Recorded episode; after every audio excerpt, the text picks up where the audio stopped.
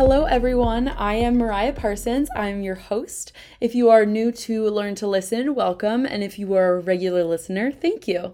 Learn to Listen is a mental health and wellness podcast designed to encourage vulnerability in storytelling and to empower through empathy.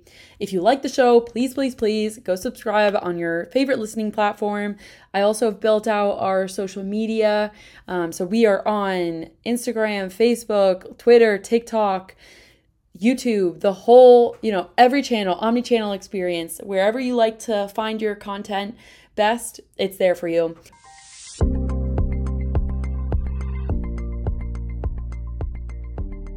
Hello and welcome to Learn to Listen. Today we are joined by Armando Sanchez. Mondo, welcome. I am so happy to have you here. Um, it's been a long time coming that we have spoken about having you come on my podcast. Um, so, very excited. Before we get kicked off into all the different topics that I want to ask you about today, say hi to everyone, give yourself an intro. I'm super glad to have you here. Sweet. Thank you. Glad to be here. Uh, my name is Armando Sanchez. Uh, currently, I work as a product manager um, based in Indianapolis, originally from California, so new to the Midwest, but I definitely love the ethos out here and it's grown on me a ton. I definitely thought the four years in South Bend uh, for undergrad were more than enough, but uh, bought a house, so I'm, here for a little while longer at least. yeah, very very adult of you um, to buy a house in Indianapolis. It is a great area. Um, so as Mondo hinted at, um, him and I both went to Notre Dame. He is the class above me, so class of 2020. Um, but funny enough, we never crossed paths in undergrad, and it was our fellowship that brought us together. And so for those of you who aren't familiar with the Orr Fellowship, it's a two year post grad program for personal and professional development. Mondo is, of course, the year older than I am and just graduated out of Orr Fellowship. Um, so that was one of the things that I wanted to talk to you about and like going into a little bit of your background, being from California, West Coast, moving to the Midwest. As you know, I'm from East Coast, moved to the Midwest and now for the um, unforeseeable future will continue to be here. What was it like what was it like graduating um, notre dame coming into the workforce? Yes during covid um, and like can you can you describe what that whole process was like? And then now that you're three years into the working world what do you wish you would have known um, like when you first started your career yeah, definitely. So pretty wild to think that, yeah, coming up on year three of being a working, contributing member of society. Mm-hmm. um, and in terms of the transition to work, I mean, the whole recruiting and aspect of work as a whole, I was a very late bloomer. So I majored in political science, thought for sure I was going to be going to law school. Um, did everything I could to prepare myself, had a lot of conversations, passed, had the application, took the LSAT, and I ended up missing my goal score by like a point. And instead of, you know, kind of freaking out or trying to take the test again because I did not enjoy that process. I kind of saw that as the straw that broke the camel's back and was just like a sign to like do something else at least and like get some more exposure. So looking for a job was pretty new for me. Everything else I'd done related in some way or form to becoming a lawyer. And when I found Orr, I was looking at other jobs and I'd basically just walk and be like, I wanted to be an attorney and now I don't. and like, how can you help me get a job? Where do I go? yeah. What like what is this look like? And I would literally just talk to recruiters and it ended up going pretty well. Like I had a lot of really good interviews and conversations with people and opportunities to pursue. And Orr was just the one that really paved a very clear path forward and was very smooth. And I I just enjoyed the opportunity, honestly, to what I looked at it, have two years where I couldn't get fired mm-hmm. theoretically. Mm-hmm. I'd have to really mess up to get fired And I was like, all right, well, if I really want to go to law school, then I need to be studying a lot. So like that'll be totally fine. And that was my mindset coming in. And so when I started working, I didn't realize that it was going to be very enjoyable for me. Uh, and I think what a like, funny concept. yeah, I was like, you know, like live to work, uh, work till you die, and then maybe you'll have a retirement and enjoy some of it. I really enjoyed the aspect of meeting new people and solving problems and bringing a different perspective. I got into tech, so I was a tech project manager out of political science. Uh, and I had no experience in the field. So it was all just a ton of learning. And I hadn't learned at that clip in in a way that was not scholastic. Like having your your professional career be tied to the amount that of, of information that you can intake and then digest and spit back out and make sense to other people of was very different and i enjoyed that process. So i got really excited to learn about new things uh, to meet new people and collaborate with others. So if there was one thing i would have known going into that would have been how how much of your job is going to be just a continuous learning process? And nobody has any answers for how anything should could get done or should get done. It's it's a like a big group project. And i think i put a lot of pressure on myself early on to not mess up. And that's just unrealistic. So yeah. wish i would have had some more realism going in. Yeah. Uh, it saved me some some like days where I was super hard on myself. Mm-hmm. Yeah, that's a great point. I don't think I've ever thought about how before starting work I like anticipated that it would be like perhaps less fun than school or like less fun because you're like school is like you're around your friends, right? Or um there's like that social aspect that's expected when you're going to school and then it kind of like everyone's like oh after graduation like that drops off and then you know you you just have work and then you just you're doing mm-hmm. that until you retire um yeah. so i love that you kind of painted that picture why do you think like okay so why do you think that as like we have that perception of work i'm curious like i know you'll you'll chase this meta question with me like because i don't know if it's a generational thing because i feel like now work is becoming more of that like choose your own adventure, choose what you is important to you. Like you can work remotely in some jobs, you can choose to go into the office, you can um like work culture is becoming more important, connecting with people, social media, it's easier to have like more access to more information. Why do you think like why do you think growing up we kind of had that perception of work like perhaps not being as enjoyable as luckily we're both finding it now. Yeah, I mean, there's a lot of aspects to that, I think, to unpack. I'm a first generation college graduate. Both of my parents worked very blue collar careers and jobs, and a majority of my family did as well. So that's the scope that I understood work from. You mm-hmm. know, like mm-hmm. my dad would have work outings um, or there'd be like barbecues or things like that. And he'd have his friends from work, but I mean, he worked graveyard shifts. I like there'd be days I wouldn't see him for like weeks on end because he'd be at work, I'd be at school, we wouldn't overlap, and like that was work for me. Mm-hmm. I didn't see work as like talking through problems about how technology can solve uh solve a problem and help people down the road and think of it in in that way. And so I mean there's even like a, a funny story with my nephew like I was on my computer at home back in California working and then he was like do you just play video games all day? Like what oh are you my gosh. doing? like are you working? And he just like popped up he's like what are you doing? And I was like in a meeting and then I was like I'm in a meeting dude. Like what are you talking about?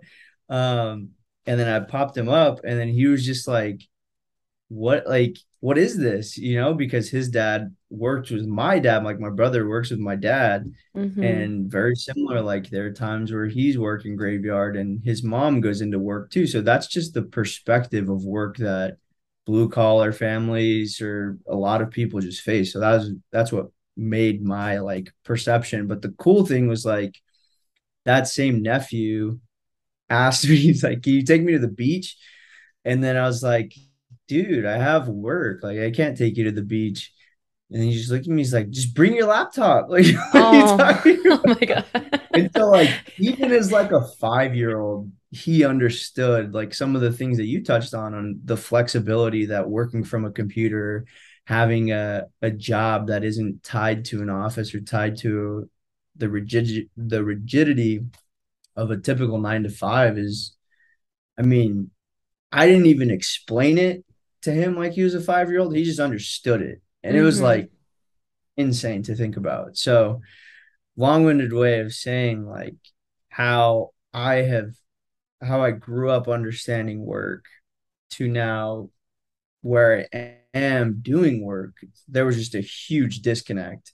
And so the experience in that kind of continued learning process has filled in those gaps. And then the thing that I think I appreciate the most is I get to share that with my family, being my nephew, being, uh, you know, my dad, anyone around. I'm just like those kind of opportunities. Like my mom is doing a uh, certification program right now through a the same scholarship program that I'm doing, and like that's the ethos and essence of like a 21st century work culture is like anyone at any age can learn how to use a laptop, how to build skills, and how to like change her trajectory. Now she in the future will have opportunities to work from home and uh it's just game changing. So I've yeah. experienced a lot of that dynamic and spectrum. yeah, no, that's super interesting. Like I I wouldn't have thought of the like the story that you told with your nephew of like the age difference of like oh, of course, 5-year-old is going to understand like his father leaves for work every day and leaving the home is like a cent like that's all right the, your nephew probably knows is like he just leaves and then comes back but then seeing you mm-hmm. also working but you're staying at home, I'm sure is like like you said, like he was like able to make the connections, but of course the beach story that's really cute that he's like just bring your laptop. Yeah. Um but I love that you touched upon those differences and like I love that you reflected with your childhood as well and like growing up of what you saw with your parents. And so what was it now that you just mentioned the scholarship um, program that is that you shared with your mother and she's now going through at the same time. But can you like I guess tell us about what it was like to be a first generation college grad for your family. Like walk us through kind of the emotions that you felt like in undergrad and now post grad. Yeah, definitely. I mean, it's still crazy to think about the amount of things that had to have gone right that did and just the way that things played out. Um, mm-hmm. It's something that I I think about a lot because stati- like just statistically speaking, it should not have happened. Um, yeah. And so I guess looking at it from the beginning, no one in my family had ever gone to college or explained how to go to college or any of those sorts of things. And I come from a massive family. So my mom, she has seven sisters so there's eight girls and there's one boy, and each of them had at least three kids, as many as seven. That's just like on my mom's side of the family. Huge you know? family. Dad yeah. has like five siblings. They all have like three or four kids too. So everyone pretty much worked like really blue collar jobs um, from the Central Valley of California. So familiar with like Cesar Chavez and uh, the agricultural influence in the Central Valley is huge. Uh, still, it's like the breadbasket of the world. Anything you look at, like fruit, any of that stuff, you look at it, a lot of dairy products, it's more than likely going to come from the Central Valley of California. And so mm-hmm. that's that was the ecosystem I operated in. My understanding of like jobs, um, and that's what a lot of my family members did. No one really would do like the go be a chemical engineer and then work on the product sample and be like running a forklift within a warehouse or kind of doing the manual labor aspect of it. Um, and no one really had gone to university or to college, even at a community college level, to then enter that different from like that different workspace from blue collar to white collar. And early on, my mom literally just told me, You're going to go to college. And she had mm-hmm. told like my other siblings, but for some reason, it just resonated with me in my core. And or like young, I started believing it. Like four or five years old, I'd be in in my classes, like, yeah, I'm going to college. And it was just a belief. Like it was just unshakable belief from nowhere, realistically, because like no one knew what this path would look like. It's like just go to college. And it was like, all right, I'm gonna go to college. And so definitely took a village to understand what that would take. So at definitely at key points, um, teachers would kind of tap me on the shoulder and I would explain to them my scenarios or whatever. And they'd vouch for me to be in honors classes or to do X, Y, and Z and to get involved. And that process led to in high school. I thought I was going to go to, to college for sports more than anything. Mm-hmm. Um, and I had some teachers and some counselors say like, "Hey, you're really smart. Like, you don't necessarily need to do that." And I got really involved with like student government, which opened a whole nother path of doing things and experiencing things and moving outside of my bubble. Um, because though we lived in California, like we went to Disneyland once, and I was like, Whoa. Seven. yeah, okay. like we didn't travel, you know, uh-huh. like we just didn't have money to travel. We stayed where we lived, and I don't think I left the state of California until I was like 16. Yeah. So, Wait, was that with the student government that you traveled? And to? that's how I left. Yeah. okay, that's cool. Yeah, that's what I thought you yeah. meant. And then I was like, wait, maybe he's just talking about normal, like like Disneyland with your family. But I was like, student government going to Disneyland. That's that's so, so crazy. We went to Disneyland for the student government thing. I did go to Disneyland. So everyone in, everyone believes that everyone in California just like lives at Disneyland. Like, oh, and that's just a misconception. Like it's yeah, it's far, it's expensive. Uh, um, it's difficult to get to. like, so for us, that just wasn't a reality. And we had gone one time. So I went when I was seven. Okay. Um, never went to like Sequoia National Park, which is like 45 minutes from where I lived. Um, we go to the beach every now and again. It's like two hours away, but we didn't travel much. Like you just didn't do those things. And then I got involved in the student leadership stuff and the student government stuff. And like they did host a conference at Disneyland and like I got to stay in the resort and hang out and see stuff and it's like that that program is what allowed me to see a lot of different pieces of the United States like they allowed me to go to New Mexico and go on a leadership conference and meet new people go to Washington go to Washington state and go to Washington mm-hmm. DC like they really provide super strong platform to expand my bubble and like learn more within. It was like a microcosm of like in California, and then it was like okay, nationwide, and that really started solidifying like all right, I'm focusing on school, sports. I stopped doing sports like sophomore year of high school. And that was super controversial because ever not many people do sports like either. So it's like the only people not going to college, people aren't playing sports. It's really just like there was a ton of pressure there for things like mm-hmm.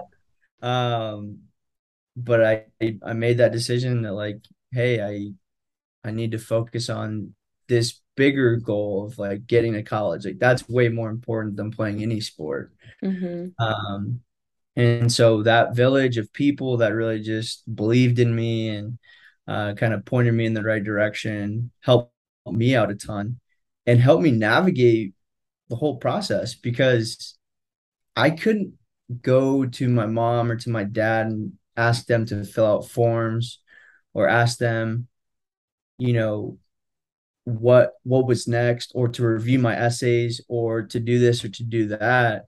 It was leaning a lot on my teachers, leaning a lot on my mentors, uh, and leaning a lot on the scholarship programs that were available because they spelled it out. Mm-hmm. Like Questbridge scholarship program, huge scholarship program for first gen students. they lay out like this is how you're going to apply excuse me this is everything you're going to need so then i would take that recipe and then be like mom i need this dad i need this counselor i need this teacher i need this teacher i need this i took the tests and like i was filling out scholarships to take the tests and to be in the classes and so basically took that menu or that roadmap on how to get to college and mm-hmm. just executed it. Um, and then getting in brought its own can of worms and I'm sure. Things. Um, I I definitely apply. I applied to a ton of schools, so I applied to like 25 schools. Um, didn't know I didn't step foot on a college campus before I like went to college. And so mm, it was all mm, just so foreign. Yeah, like yeah. I didn't do visits, like we couldn't go and visit campuses. Actually, okay, I did. I didn't visit, but the the student leadership had a program at University of California, Santa Barbara. But mm. like we did leadership stuff there. We weren't like I wasn't like, what's your course curriculum look like? Yeah. Or what is this po- like? What does this program look like? Or what are your scholarship opportunities? Or what does it look like to be a student? It was like, this is on the beach and it's nice. like, yeah. You've just seen the building. Like, yeah. Yeah. Yeah. So it was all super foreign. Um, got in uh, to Notre Dame through Questbridge. And yeah, I mean, that was just, just that's a moment I'll never forget. Like I was sitting on my grandpa's couch. He had passed away like a year before, but we'd all bought in. Like it's like I'm going to college. Like I told him, like I'm going to college. My grandma, I'm going to college. Everyone was like, I'm going to college. And so I was sitting on his couch, got an email. I wasn't supposed to get an email from Notre Dame, but I did, and it was the welcome home. And like I refreshed it, it turned my phone off, like turned it back on. Did I was like, what is going on? My mom was on the porch, and then I just looked at it again, and I was like, like it's real. And I went mm-hmm. outside and was like I just got into Notre Dame, like, and she screamed, and like everyone woke up, and like my grandma came out of the, the room, like, what happened? What happened? And I was like, I just got into college. Like, she doesn't know what Notre Dame is. Right? Yeah, yeah, like, right.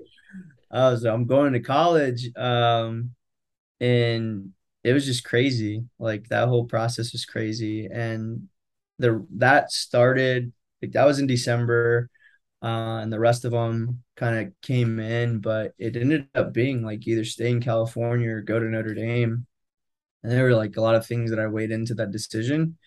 Um, things that pretty typically like other people don't have to weigh in. Like one thing that was huge for me was I was a very much big part of my family's day to day life and kind of facilitating between people, communicating with people, helping out with my brother's kids and helping out my sister and um, just helping in general, helping everyone. Yeah. So when your family's X size big, big like big things pop up all the time, whether it be birthday parties, whether it be baptisms, whether it be oh this happened or people being in the hospital, like people like every it's a whole yeah it could fill your it's calendar. like never ends. Yeah. And so i had to really take that into consideration. It was like if i'm at a school in california there's no way that i would easily be able to say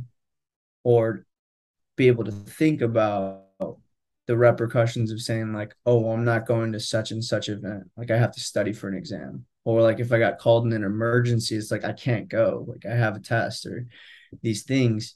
Um, and so the big decision for me that I had to weigh was like, what's going to allow me to fully just invest and have mm. no excuses.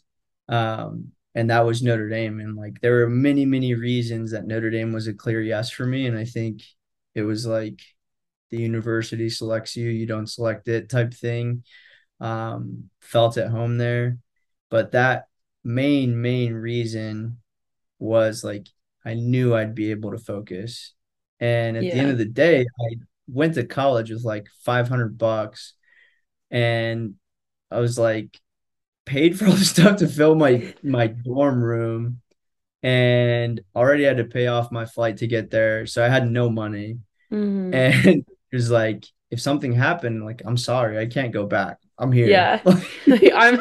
I'm at, for better I'm for worse, now. I'm here. yeah. yeah. I'm in Indiana. yeah, yeah, exactly. And so that was just the easiest way for me to really focus and and ensure that I wouldn't do anything that would jeopardize my academic performance or the ability to like graduate college, right? Because getting in is a lot easier than graduating. Yeah. Um, that's a common, common plight amongst first gen students is like colleges are very happy to bring students in, but getting them through to the finish line is one of the most difficult things. And so once I was there, I mean, it was tough. Like, definitely cried. Like the first night, I was like, "What the hell did I do? Like, why am I in Indiana?" yeah, like my roommate wasn't in the room yet, and I was sad and like realized how poor I was, and uh, just like so much stuff. I missed my family, and I was just like, I can't do this. But there was literally no other option. Yeah, it, I'm sure a ton of emotions like yeah. going through all of that, but you I'm happy to hear at least you had the faith that you're like, okay, I know I need to be here. I know it's good for me to be here, even though in the moment it, it's a lot of change. Like yeah. just picking up, leaving home, especially when all of your family is in California. Mm-hmm. Um, it was hard for me, and my family is only a family of five in Jersey, and the rest of our families in Canada, right? So like yeah. I can only imagine um, having all your family members, all the events that you know you're going to miss, mm-hmm. weigh in on you while you're there alone and you're like this is a new space I've never been here before. Yeah. Um, kind of having a little bit of a moment where you're like, "Oh god, what am I doing?" And then hopefully, you know, you start finding your way through freshman year. Um, welcome week starts yeah. hopefully hopefully like you feel yeah you feel a little bit better. Um mm quick question. What did you this was a while back but what did you mean by like you weren't meant to get the email saying you were you got into Notre Dame? Yeah so Questbridge they have certain schools that will if you do because Questbridge's application is in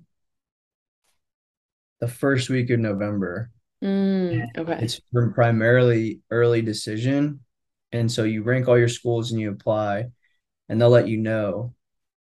And so I didn't get early decision anywhere. I applied to like 12 schools. So that was also like, I guess I'm not going to college. Like, what's what's going on? Uh-huh. Um, and there are certain schools where you'll get moved from early decision to early action to give you another chance. Mm-hmm. And Notre Dame wasn't on that list. So gotcha. I thought that the other schools I'd be waiting until April. Uh, mm. And they I ended up talking to the guy who actually made that change with Questbridge. And I was telling him the same story, and he was like, Yeah, I changed that. And I was like, Oh my god. Oh, like that's insane. like, whoa. it's a simulation. We live in a simulation. Yeah, that's what that tells me. me. a hug, dude. Like that's unreal. So yeah, that's that's what that meant. Okay. Okay, gotcha. I was I didn't know if you meant it like literally you weren't like something in the text like in in the logistical part you're like not supposed to get it um mm-hmm. or if you just meant like in general you're like you know I shouldn't be getting it like that. So Yeah. That's yeah, so no. cool that you, you know, got to meet the person that was able mm-hmm. to um help you in that process. And then one other thing, which thank you for providing all that background. I think it's so fascinating. Even yeah. having known like known you for the past two years, um, it's always fun to like sit down and sift through some of the stuff we don't get to talk about um, yeah. in our backgrounds. But you said like the pressure to stop sports, or there was a lot of like I guess um, ambi- ambiguity or you know just yeah pressure. I guess is the best word how mm. did you like deal with that or process because you're pretty like even keeled in terms mm. of how you go about your everyday life but i could yeah. see if like sports was always the end all be all shifting to like academics um i could see that being a little bit bit of a point of friction it definitely was and it was for a lot of reasons like as a former athlete like you know a lot of your friends yeah uh, come from those bonds on the field and the practice etc and those bonds reach with coaches, those bonds reach with family members. Um, and it was just the best decision for me. Like, mm-hmm. and that that's what it came down to. So it was hard for sure. Like, I'm pretty sure my parents didn't weren't really fully on board with it. A majority of my family members like were a hundred percent not on board with it. They're very upset. Um, and it was difficult. I mean, I was wrestling varsity like freshman and sophomore year. Um, knew the coach well, was primed for a really good season. Uh, football wise, I was definitely going to continue playing and eventually start. And I mean, in the microcosm that is high school, it's like that's definitely the biggest thing, right? Yeah, for um, sure and from like a social setting that was definitely difficult and from a familial setting it was difficult so it was like being smushed between like everyone else basically saying you're making the wrong decision um and just taking a gamble but mm-hmm. i'd done my research like i thought through exactly what the type of opportunity focusing on school and doing like focusing on student student leadership and other volunteer opportunities and really investing in that what those pros and cons were.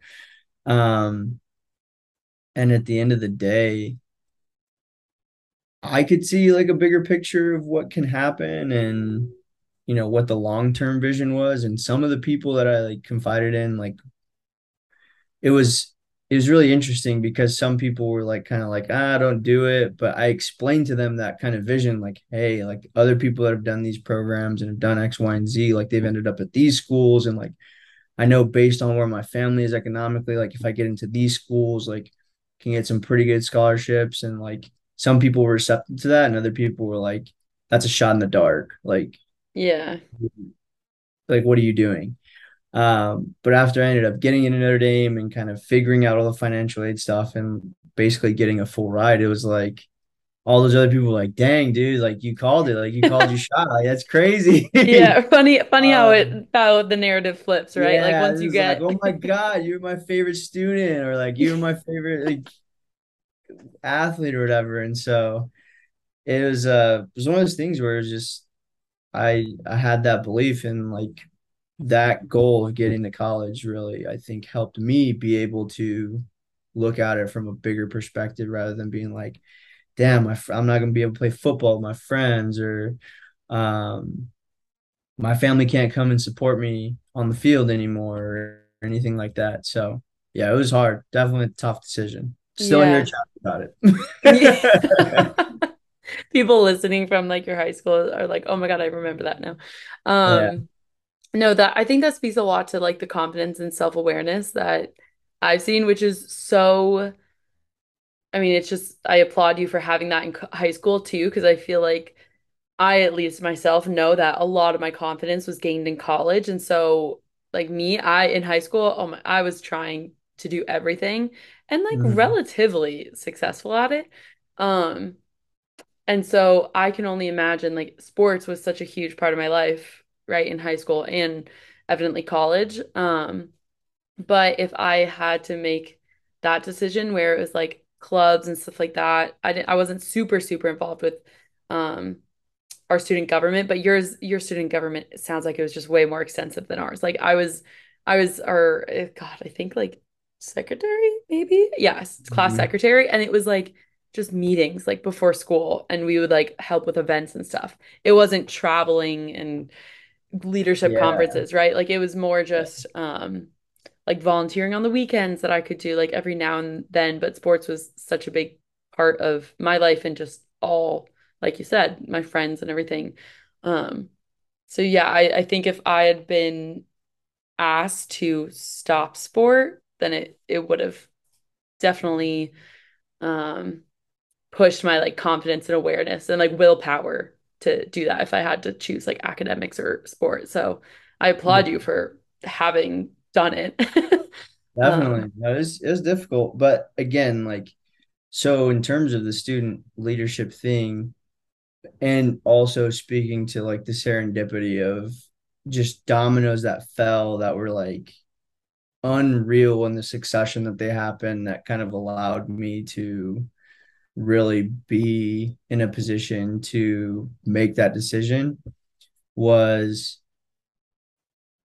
the school had gotten a grant to do student leadership like to invest mm. more in student leadership and to invest more in student activities and student government and that allowed us thankfully there's a high school teacher of mine um, that was, was super involved like had to have had a high school teacher that was super involved in student leadership at the state level had to have had him get a grant had to have gotten the grant and then had to have fit on a schedule to have the director of that program come and host an event. So that's how I met her. And at that event, I was sweeping the floor as the event was ending. And there were people talking to her about how to get involved with the organization. And she had told my teacher, like, after, she's like, hey, like, who was the kid sweeping the floor? Mm. And it was like, she's like, that, I want to talk to him. And all of these things like happen and then she's basically like talked to some of the people because it was like the state student government thing of california. Okay. Um, and she was like talk to some of the people on the board et cetera et cetera and then i did and then i had those conversations like can you play sports? Like what does it look like? Where are you going to college? Like you know how can this really play out mm-hmm. um and through that interview process and learning, then I was like, all right, I'm going to send it. And if I get on the board, I do. And then I ended up getting on the board and then being the president of the board. And that's how like all of the other stuff that kind of filled in the gaps of a pretty crazy experience of being able to travel the country and meet new people and go up and down the state of California as a 16, 17 year old kid kind of happened. So yeah, good for her for that's a true like level what was it level 5 leader or she's uh, the epitome of a great leader 100% yeah to like see you helping out and doing the you know the work of like just without being asked like sweeping the floors like and yeah. helping out um being able to recognize be like I want to talk to that kid like that kid's a hard yeah. worker which I'm sure like going back to your family's background like probably seemed like nothing right like you're like oh you just sweep the floor like you you just help out where you can. Um, yeah. Like my my, yeah, yeah. Oh, go ahead. Yeah. I was gonna say I just knew the janitor, and I was like, Jerome, like I take care of this dude. Don't worry about it. Like we made the mess, we'll pick it up. Yeah. That like that's where that came from, and it's like again, just like people are people. The janitor is the janitor. Like a person is a person. And if I can help someone, I'm not gonna not help them. like yeah, yeah, there's an opportunity to help someone, and I feel an inclination. It's like usually the right thing to do. so yes, yeah, yeah. Definitely usually the right thing to do. And I think that um speaks to like your integrity as well of just like being a human, but also like you know, for us our Orr fellowship um focuses a lot on leadership and mentorship and I know for each other like we're our accountability buddies. Yes, um so for we're gonna we're I'm gonna try my best to explain how this even came about, but we were both um, there's a company called Blind Zebra here in Indianapolis. They're a partner company of Orr Fellowship, shout them out. Uh, but we both attended like virtually a was it was it like the business leadership conference or like some some webinar mm-hmm. and they shared like a personal uh personal business plan like how to kind of mark out like your goals, your champions who can help support you, um, like your differentiators that like numerical and personal um, things will that will like help you get along with your personal business plan. So you're very entrepreneurial in spirit, always motivated um, to like be learning more, driving yourself towards success. Um, and I would say I'm pretty similar in that way. Maybe not as 100%. entrepreneurial in like the business aspect, but definitely in the personal development space. And so um you had reached out. You were like, I like I know you're on this conference too. Let's be accountability buddies. I was like, perfect. This will be great. And we've been doing it since was it oh God, was it September that we started? When did we It start was it? like last year, yeah. Yeah, right? Like we're definitely in our second six months stint. Third, I think. Are we? Okay. See, this is where timelines are messed up in my mind. So, okay, third. Um, and so for this like next, I guess, part of the podcast, I'd love to go over like why you think you're so driven to like develop yourself personally, because this is a question I ask myself a lot of Mhm. like why do I find there's so much fulfillment in like reading and working on this podcast and um like connecting with people, trying to learn about their stories. And I don't know if it's necessarily like I think it's from the way I was raised. Um Mhm. in that like my family really values bettering yourself and bettering other people. So I find a lot of fulfillment from that. But what would you say, like, if if you can pinpoint, why do you think like holding yourself accountable, that integrity, like you just said, helping um other people, like people are people, helping them clean up, like where do you think that comes from? Yeah, so definitely I think a lot of it is upbringing. And there's another part for sure about the awareness of like a, a very human condition of the mir like statistical miracle that is that we are alive, able to have this conversation right now, like at this point in time. And I think I'm very familiar with the likelihood or the statistical background of me being where I am right now. Mm-hmm. And it just feels like way too big of an opportunity to ever squander. And I that's just always like on my heart, in my mind, there with me because when I think about things that kind of happened in succession and other moments and um kind of where I like where I could have been on a detractor scale and on an accelerator scale, it's pretty wild to think about like where I am and the, the Yeah. succession of events that had to have happened in a certain way in order to be where I am now. And I'll say it too, like how successful you are and where you are right yeah, now it's as it's pretty nuts. Mm-hmm. And I just that's a super exciting thought for me. And something that I've been really trying to like some demons I've been trying to exercise or whatever is like I've always felt like I was lazy and I'm really trying to hone in on effort and being able to really have the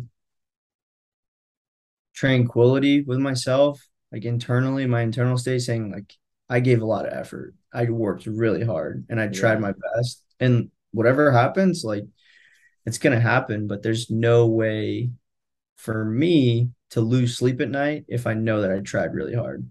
And so I think it's those three things is like my upbringing with my family, which has to do with having a, a big family of blue collar workers. I mean, a lot of my family, they've they've had a, a mixed experience in life and I've seen, you know, some be incarcerated, some pass away, um, a lot of just different paths people took, and knowing that I was very proximal to that. Like that's not something that was super far removed. There aren't many people that are doing what I'm doing in my family that are back home.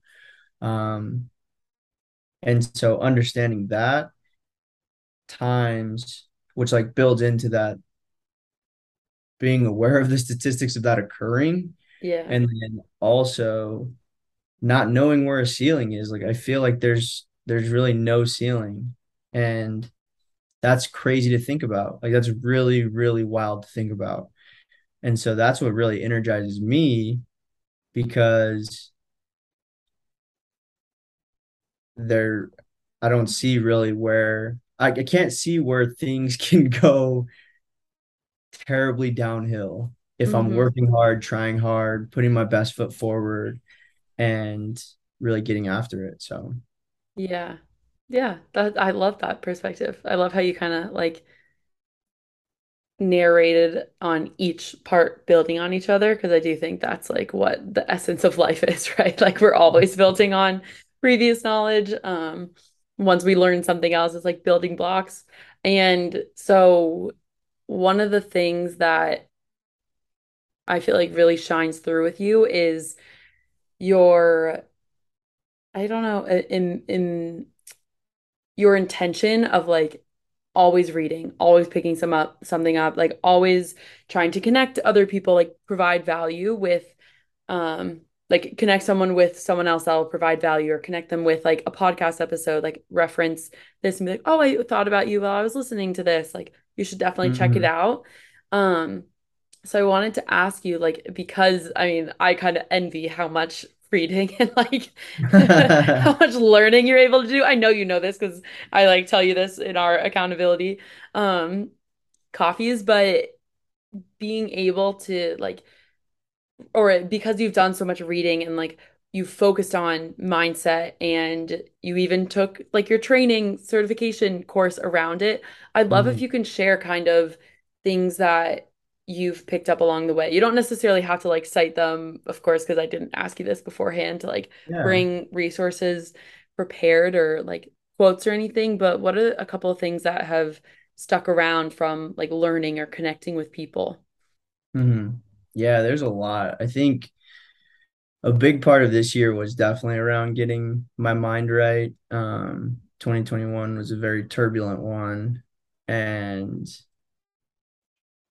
I felt like I was kind of going through the motions and had a pretty big loss in my family. So dealing with that and the fallout of that um, put me in a, like a pretty vulnerable headspace and um, definitely fell into a lull. And I actually listened to a book on the recommendation of my cousin and it was called The Power of Your Subconscious Mind. And I've read more and listened more about the science actually behind what this dude, Dr. Joseph Murphy, talks about. But essentially, the majority of the cognitive activity that's going on for us and what we're experiencing is subject to the subconscious mind rather than our, you know, cognitive mind that we can consciously make decisions with and it's a phenomenon that people are still trying to understand. And it's like crazy. And so there are all these like tips and tricks on how you can rewire your subconscious mind or how you can become more aware um, of how to influence it. And so that kind of led me down the rabbit hole of like looking more at mindset and being more intentional about the things that I was thinking about, being more intentional about the things that I value. Um, and so one of those big things was I literally said, like, I value learning and reading. I value yeah. that. I love that. Um, and began to speak about it in a manner that was like, you know, in college, I would say like, oh yeah, I, I hate reading. I'm so slow at it, or it makes me tired every time. Or Like reading energizes me. Mm-hmm reading energizes me and I believe that. Like I love it. And just that, like once I started doing that, I was like, damn, like I love it this is, stuff. it is energizing me. yeah, it's like I'm fired up right now. like this learning stuff is crazy. Yeah. Um, and so that was like my first experience around the malleability of what we can do, like as human beings and working with our brain and understanding our brain.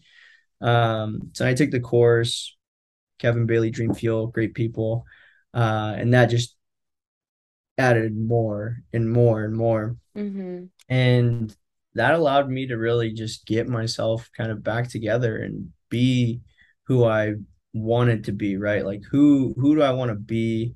And that answer was someone who gives effort, someone who loves to learn, someone uh, who's consistently thinking of others, who loves helping others, and like created this huge list of things um, that I wanted to be and always made excuses that I couldn't be for X and Y and Z reason. Like I'm lazy. I can't get up, up in the morning.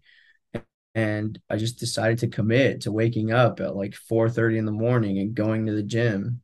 And it sucked. like it sucked so bad for the first week. Uh and then it felt like it was a season. Like my girlfriend and I were like, okay, what we do, we wake up at 4 30 and we go to the gym. And we go to the gym six days out of seven days out of the week. And that's what we do.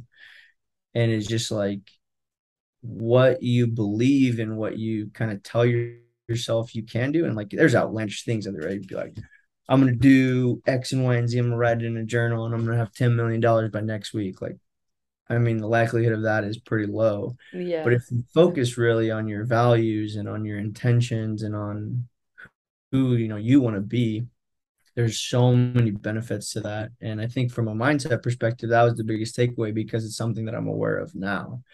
And if I start feeling, you know, unstable or um feeling like I'm losing my my grip on kind of my routine or on my like mental clarity, then and I'm not being good about maintaining like my journaling or kind of thoughtfulness and meditation or whatever it may be, or if I'm starting to hit a lazy spell, like then I'm aware enough now to know how to snap out of that and get back into it. Like I had been going to the gym like in the evening. I hadn't done that in a long time. And so it's like that's not what I do. And then today, yeah. up at 5:30, went to the gym, like reintegrating those paths and patterns cuz like what do I do? I wake up in the morning and I go to the gym. So um yeah, that's that's how from my perspective the whole mindset thing played about, but it's really just a belief system mm-hmm. that allows you to have your operating system.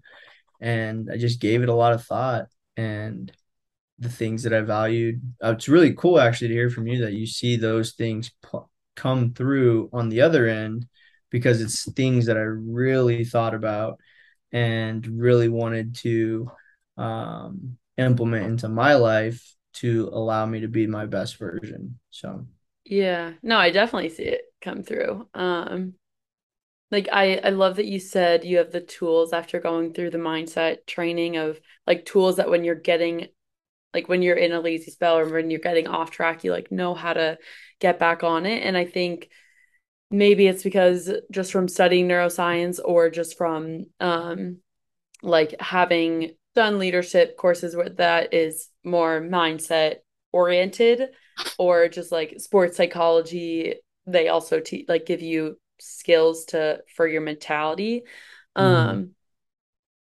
i'm de- like we're definitely aligned on that front of like i totally believe in your thoughts manifest in like so many different ways that we don't even understand like like mm-hmm. the um like your subconscious and so i think that's why we drive because it's like when i say like when i hear you say like you get up at 4 30 am which i know you know i don't do um but like I'm like, okay, yeah, it is really if you tell yourself for a while I was getting up in the morning and working out, which was unusual for me.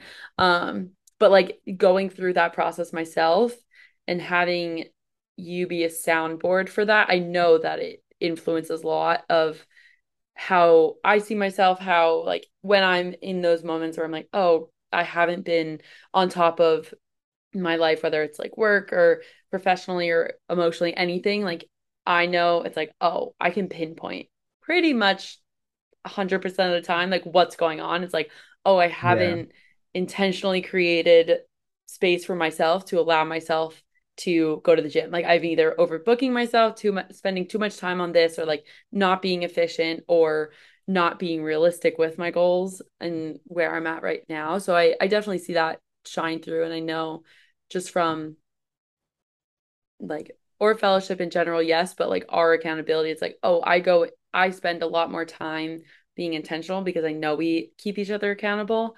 Mm. Um, and so one thing that I wanted you to kind of walk through too, and this was from our last meeting, was you like the dopamine detox that you're doing because I think this is just so interesting. So I want listeners to hear.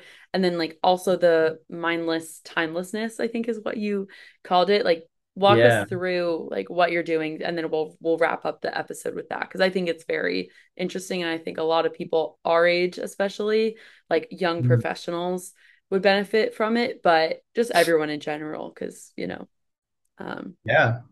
100%. Um, so in terms of the dopamine detox, that's not anything new, but I think it's something a lot of people hear about and don't do.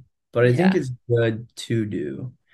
Um, first time I ever heard about it was in high school. So a, a speaker came in and talked about it, and then like he said, like, yeah, I'm doing a week, no phone, um, no laptop, no computer, just like chilling. And so for me, that looks like certain days on my weekend. I wasn't good this past weekend because I had to go to a lot of places and do events and stuff. But last Sunday, I was able to just leave my phone, like just leave my phone somewhere else, not turn on the TV and just hang out.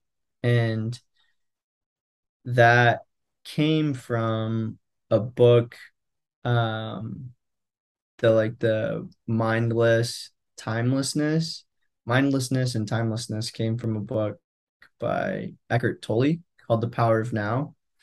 And that book just really, really resonated with me.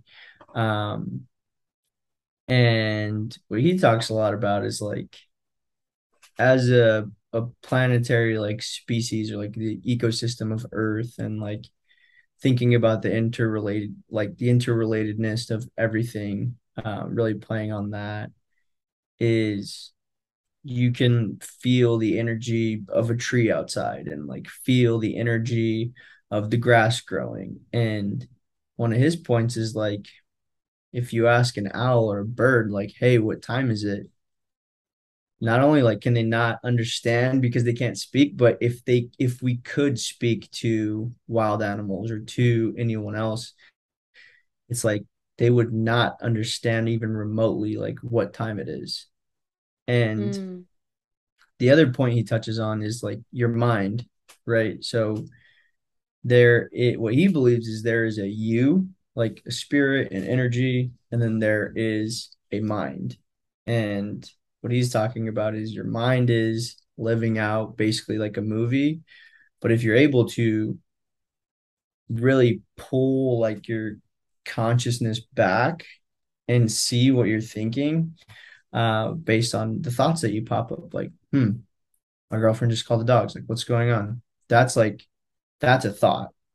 That's not me being focused on exactly what's in front of me, but I'm yeah. aware that I had a thought. And so once you reach the ability to be aware that you are thinking, then you can see what you're thinking about. And so stepping outside of that then allows you to say, like, all right, well, let's quiet the mind. Like, we're just not going to think about anything right now and just hang out. And so I'll find myself like hanging with my dogs, just laughing, like experiencing them and like their psychotic dogs. But Gotta love them. um, yeah, you know, love them dearly, and it's just Yeah. quality, quality experience. I was very tempted to say quality time, but like the other thing he talks about is, you know, there is like time is a is a construct that puts constraints on you to like stress you out and there are logistical aspects of time right um but overall like if you can separate yourself from your mind and separate yourself from your time it's it's pretty weird like sometimes it goes fast sometimes it goes slow but it's just an opportunity to really clear everything going on up there um, and allows for a good level set. So dopamine Mhm. detox definitely allows you to better prepare yourself to have those kind of moments. Um, but yeah, Eckhart Tolle, The Power of Now, crazy, crazy book. Um, and it's been good, good for me so far. I mean, I feel like it's helping out for sure. So More quality experiences with your dogs. Um, no, I feel like that's a perfect, albeit somewhat trippy, like way to look at life, like looking at pulling yourself from your consciousness. It's like it creates such a interesting like visual in my mind. Um, but I think that's a wonderful note to leave people with in that great read one sounds like i know it's on my yes. list that you've provided me with um but just the idea of being able to pull yourself away from your phone to better optimize yourself to like have those mindless and timelessness experiences and just be like mm-hmm. super present um and detach like your present emotions and feelings and experience from like thoughts that are running throughout your head is is super interesting and i think a lot of people are gonna hopefully listen to that and like see how it applies to their uh, to their life. But this has been so much fun mondo. Yeah, i've absolutely loved just having you as a friend as a mentor um as an accountability buddy and now being a guest on my podcast host or yes. being a guest on my podcast and hosting you here today. It's been it's been wonderful. So thank you for making the time to do so and just being so intentional. Yeah, of course. Thank you for having me. Always good chatting. Um and yeah, really appreciative of the opportunity. And I am well aware of how crazy the books sound and how wild the ideas are, but they've been working for me. Um, multiple books on them. Some other ones are like The Surrender Experiment and The Untethered Soul by Michael Singer. Um, and yeah, like it's pretty weird. It's pretty weird stuff to think about, but I mean, it's brought us together and exactly. we're here and having a good experience. So yeah, well kind of love like that it's so out of body and meta. Like that's what makes it fun, right? um, so yeah, that's that's phenomenal. Okay, well, until next time, thank you, Mondo. Sweet, thanks, Brian. See ya.